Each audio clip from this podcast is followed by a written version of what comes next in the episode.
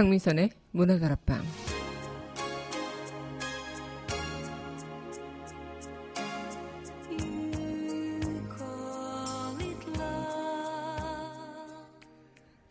사랑은 아는 만큼 보이고 생각하는 대로 보이는 정직한 존재라고 합니다. 그렇기 때문에 끊임없는 리프레시는 결국 뇌가 늙는 것을 지연시켜주고 그만큼 가볍고 상쾌한 시간들을 보낼 수 있게 도와준다고 하는데요. 오늘도 우리 함께 refresh 해볼까요? 9월 15일 여기는 여러분과 함께 꿈꾸는 문화다락방의 강민선입니다.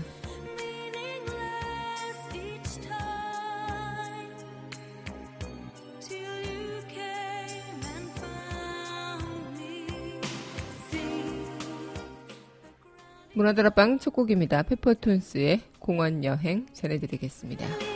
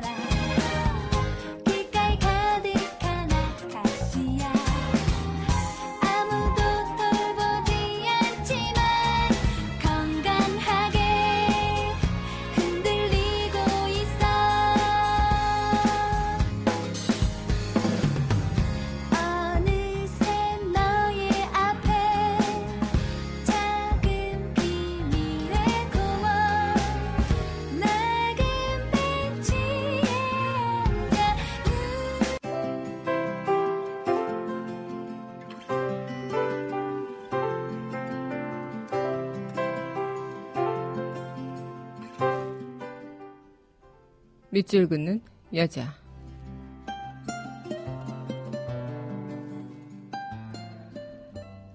스며드는 것. 안도현. 꽃게가 간장 속에 반쯤 몸을 담그고 엎드려 있다. 등판에 간장이 울컥울컥 쏟아질 때, 꽃게는 뱃속에 알을 껴안으려고 꿈틀거리다가 더 낮게, 더 바닥 쪽으로 웅크렸으리라. 버둥거렸으리라. 버둥거리다가 어찌할 수 없어서 살 속에 스며드는 것을 한때의 어스름을 꽃게는 천천히 받아들였으리라. 껍질이 먹먹해지기 전에 가만히 아이들에게 말했으리라. 저녁이야. 불 끄고 잘 시간이야.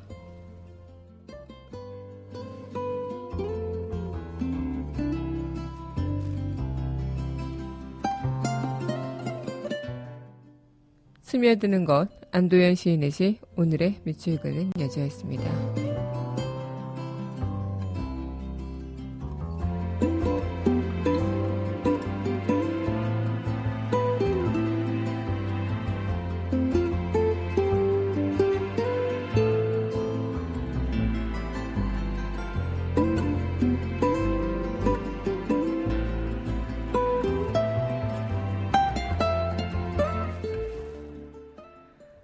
이어서 전해드릴 곡입니다. 루시드 폴이 부릅니다. 스며들었네.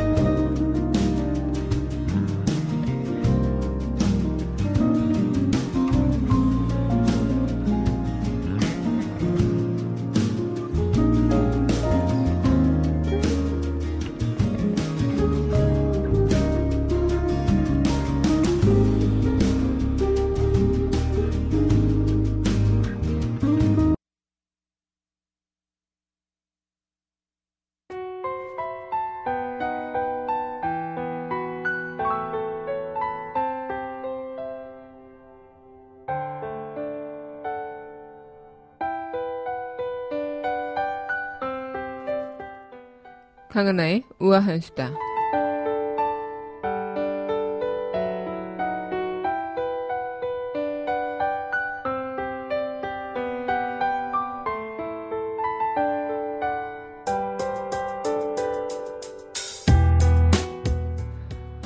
얼마 전 우울증 엄마가 자녀를 잇따라 살해한 사건이 많은 충격을 주셨죠. 이 우울증을 앓거나 유사한 증세를 보이는 주부들의 자녀 살해 사건이 하루가 멀다 하고 발생하고 있다고 합니다. 올 들어서만 이같이 희생된 어린이가 10명에 육박하면서 사회 문제로 확산되고 있는데요. 특히 어린 자녀들의 목숨을 빼앗은 뒤에는 극단적인 선택을 하는 경우가 많아서 이 우울증 주부에 대한 정부 차원의 대책 마련이 시급하다고 나옵니다. 어, 지난 2월 17일에는 울산에서 30대 주부가 9살이란 6살 아들을 살해했고요. 지난 6월에는 40대 주부가 서울 서초구에서 5살 아들을 살해했고, 지난 7월에는 30대 주부가 서울 금천구에서 생후 6개월 딸을 살해했죠. 또 지난 9월에는 40대 주부가 경기도 남양주시 아파트에서 6살 딸과 4살 아들을 살해했고요. 또 어제였죠. 40대 주부가 서대문구 아파트에서 11살 딸과 7살 아들을 살해한 사건입니다. 이 육아 부담에 따른 우울증이 심각해지면서 또 우울증에 걸린 주부가 자녀를 살해하는 데는 자녀는 내 것, 내가 죽으면 어차피 죽은 목숨 이런 한국적 가족 문화가 배경에 깔려 있다고 전문가들은 말합니다. 그래서 동반 자살 형태처럼 보이는 사건들이 많은데요. 실제로는 판단력이 미약한 아이들을 살해하는 것에 불과하다죠. 특히 우울증 중부의 자녀 살해는 근본적으로 우울증에 걸리기 쉽고 치료도 어려운 사회적 환경이 원인이라는 게 또 전문가들의 분석인데 독박 육아라는 말에서 보듯 육아에 따른 부담이 주부에게 지어져 있고 사회 경력 단절 등 개인 정체감에도 흔들리기 때문이라고요. 이로써 국가 차원 관리가 빨리 서둘러, 야 하고요. 또 정말 여성이 결혼해서 아이를 낳을 때 산후 우울증이나 육아 과정에서 스트레스로 육아 우울증이 생길 수 있는데 이때 자아 실현이 좌절되는 감정을 많이 받는다고요. 이를 해결하기 위한 그런 관리 프로그램이 절실하지 않을까 싶기도 하네요. 특히나 남편분들이 옆에서 많이 도와주고 함께 공감하는 것들이 무엇보다 중요하다고 합니다. 정말 사회적으로 이 육아라는 부분이 또 여성의 정체성을 잇는 그런 부분이 아니라 함께 더 행복한 어, 시간을 보낼 수 있는 더 크다란 커다란 공동체가 생기는 일로 인식이 되고 그렇게 어, 우리 모두가 살아갈 수 있는 날이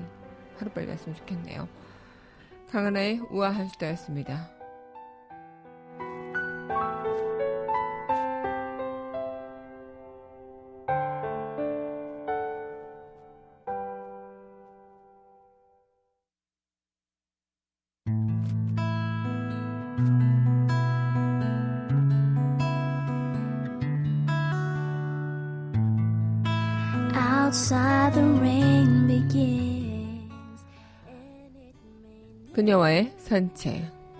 So cry no more on the shore a dream will take us out to sea forevermore. 강민선의 문화들 앞방 그녀와의 산책 시간입니다. 네, 여러분 안녕하세요. 네. 9월 15일 문화들 앞방 여러분들과 문을 활짝 열어봤습니다.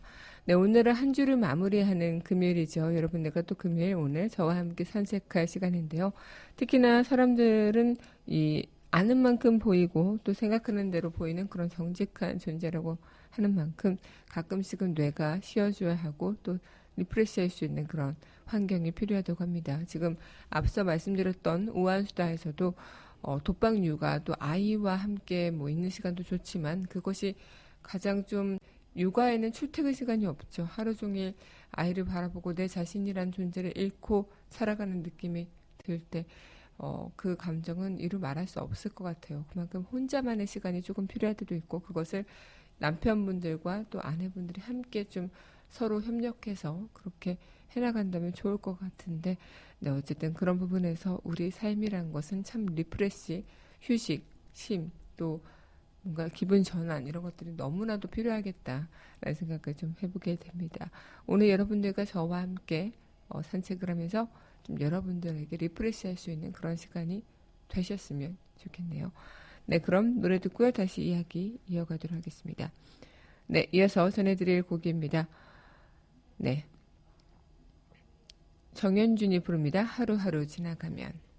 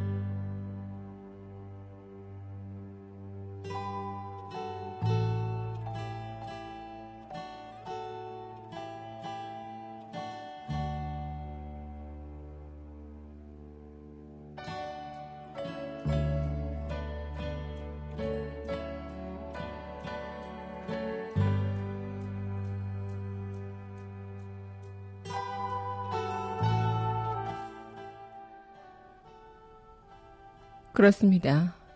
수영을 배우는 목적이 수영을 잘하는 것이었다면 저는 일찌감치 나가 떨어졌을 겁니다. 하지만 수영을 배우는 본질을 저는 땀 흘리는 것으로 정했어요.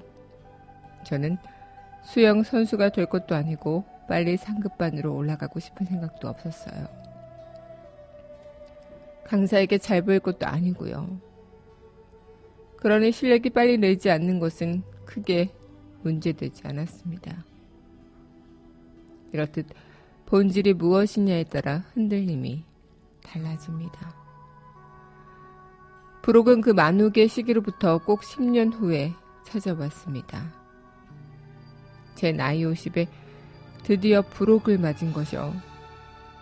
저는 이제 크게 흔들리지 않았습니다.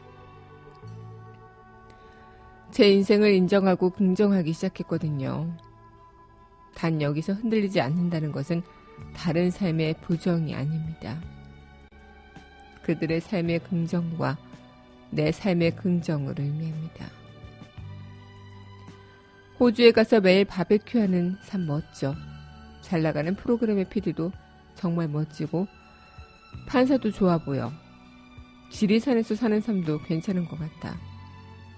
그런데 동시에 나도 괜찮아. 아파트에서 딸 하나 키우면서 사는 게 답이 아니라고 누가 그랬어? 라는 생각이 불현듯 들었어요. 비로소 나의 현재에 대한 존중이 생긴 겁니다.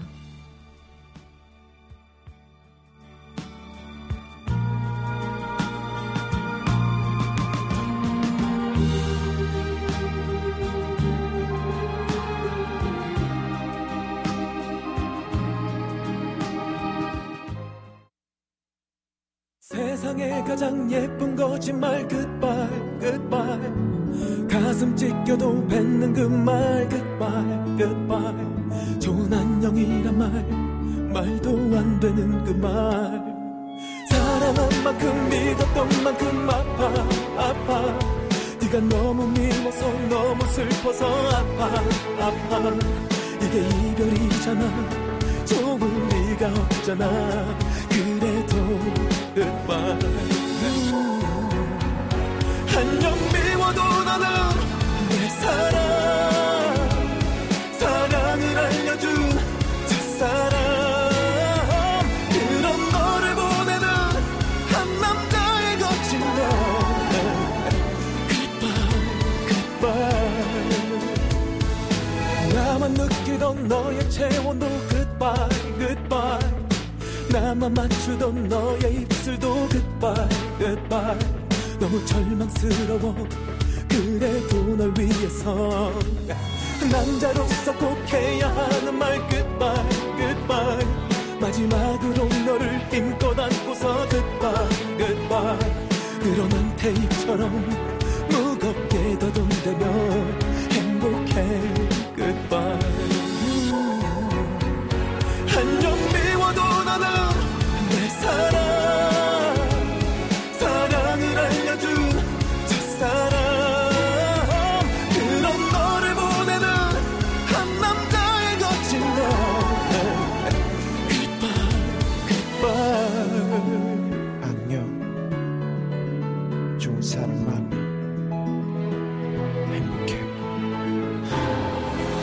마을 장면을 베낀다. 말이 좋은 아내이지 결국은 누군가에게 뺏긴다. 부모리는 아이처럼 우리가 낳은 사랑은 버려진다. 그래 이별은 너와 나의 책임이야. 사랑 앞에 우린 죄인이야. 울지마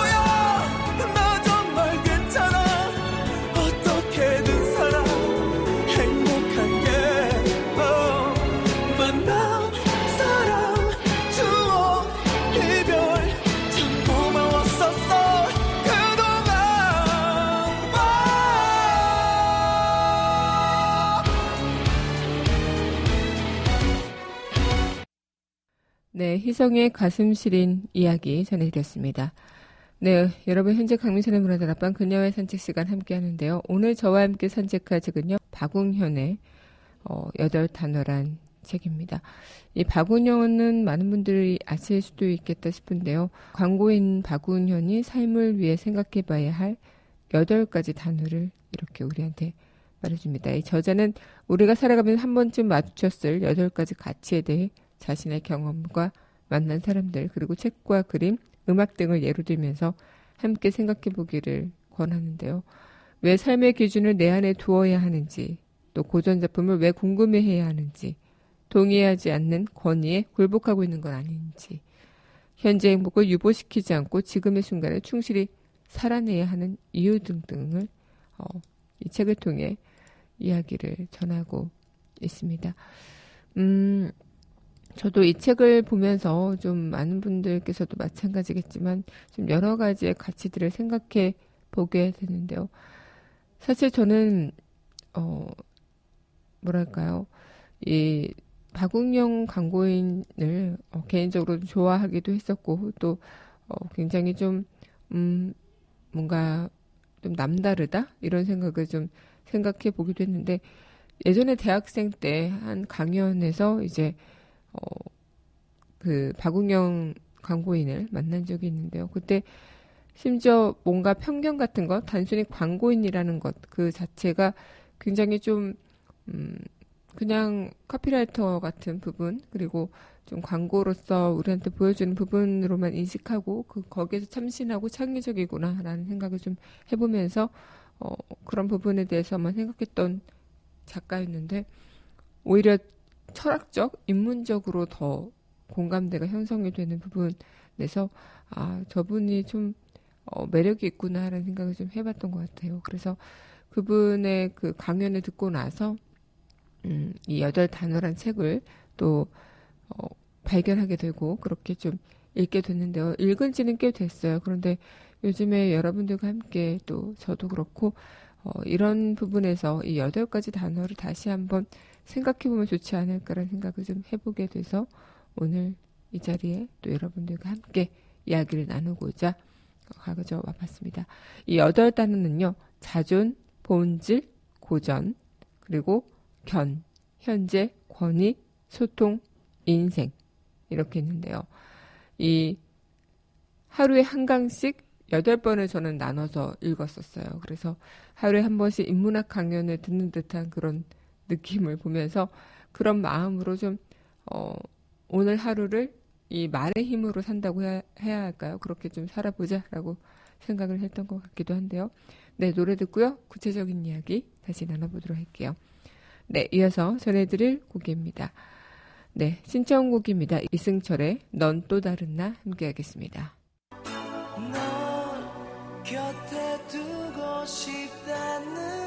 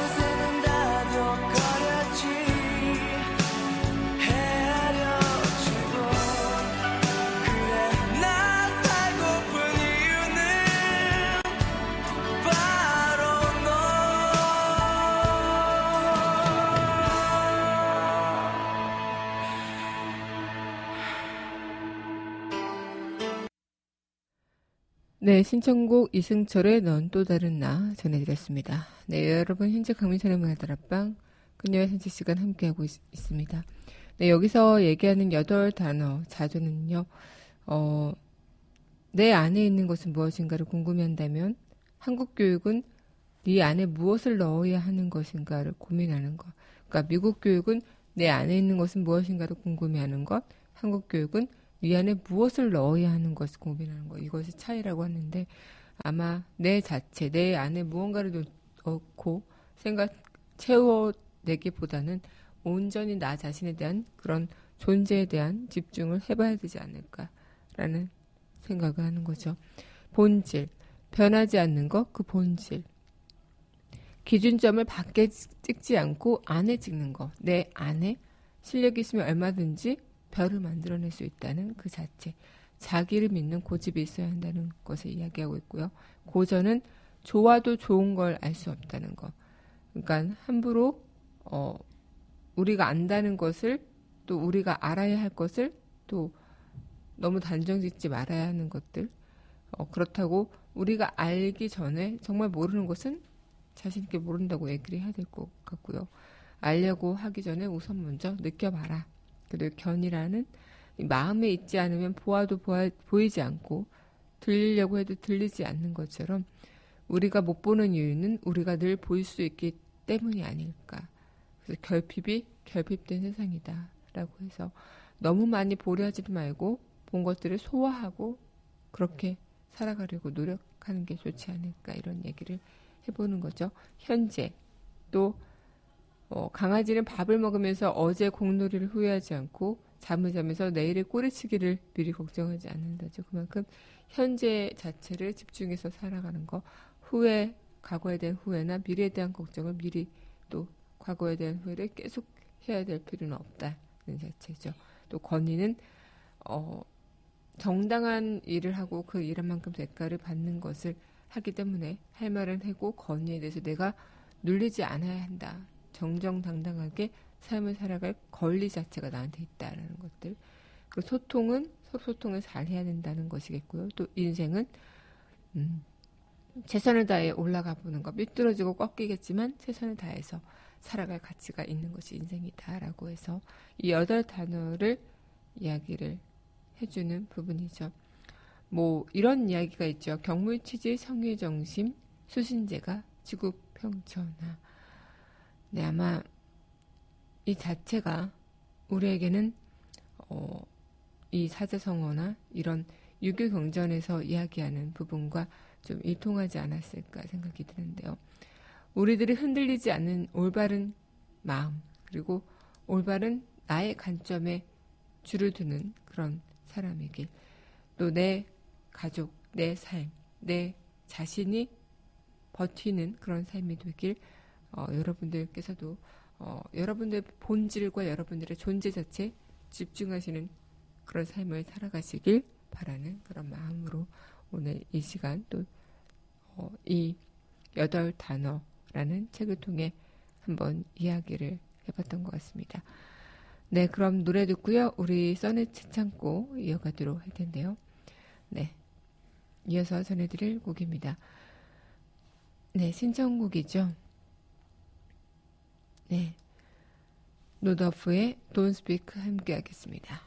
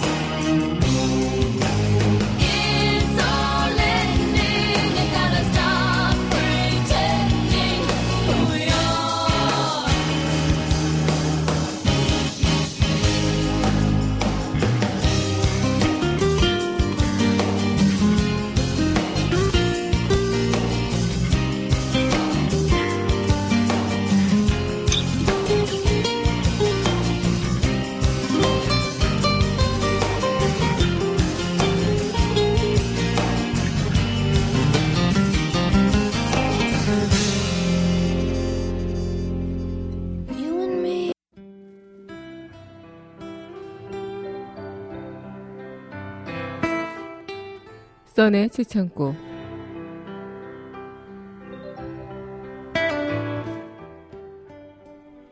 자신의 길을 무시하지 않는 것 바로 이게 인생입니다. 그리고 모든 인생마다 기회는 달라요. 왜냐하면 내가 어디에 태어날지 어떤 환경에서 자랄지 아무도 모르잖아요. 각기 다른 자신의 인생이 있어요. 그러니 기회도 다르겠죠.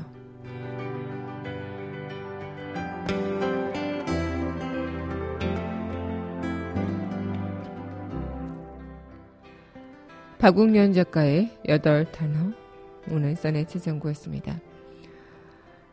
본문 중에 작가는 이렇게 얘기를 합니다. 마흔의 부록을 이야기하며 과도기를 겪고 하루에도 수십 번 변하는 마음을 이야기하나 싶었는데요.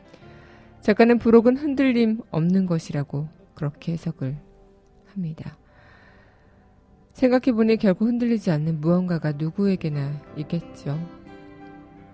조용히 들려주는 삶은 이정표처럼 그저 그대로 받아들일 수 있을 만큼만 가져가야 하는 거 아닐까요? 어차피 나의 길은 내가 스스로 가, 가야 하는 것이 말이죠.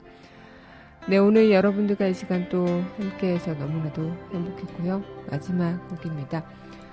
네, 옥상 달빛의 수고했어. 오늘도 이 곡과 함께 저는 주말 보내고요. 다음 이 시간 만나 뵙도록 하겠습니다. 오늘도 저와 함께 해주신 많은 분들 감사드리고요. 행복하신 하루 또 그 시간이 되시길 바라겠습니다.